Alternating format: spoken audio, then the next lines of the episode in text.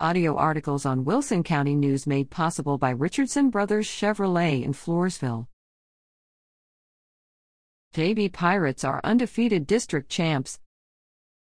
The Poth High School junior varsity pirate basketball team won the last game of their season at home, 48 39, over Dilley and are the undefeated district champions. The Pirates are coached by Clay Kosperzik.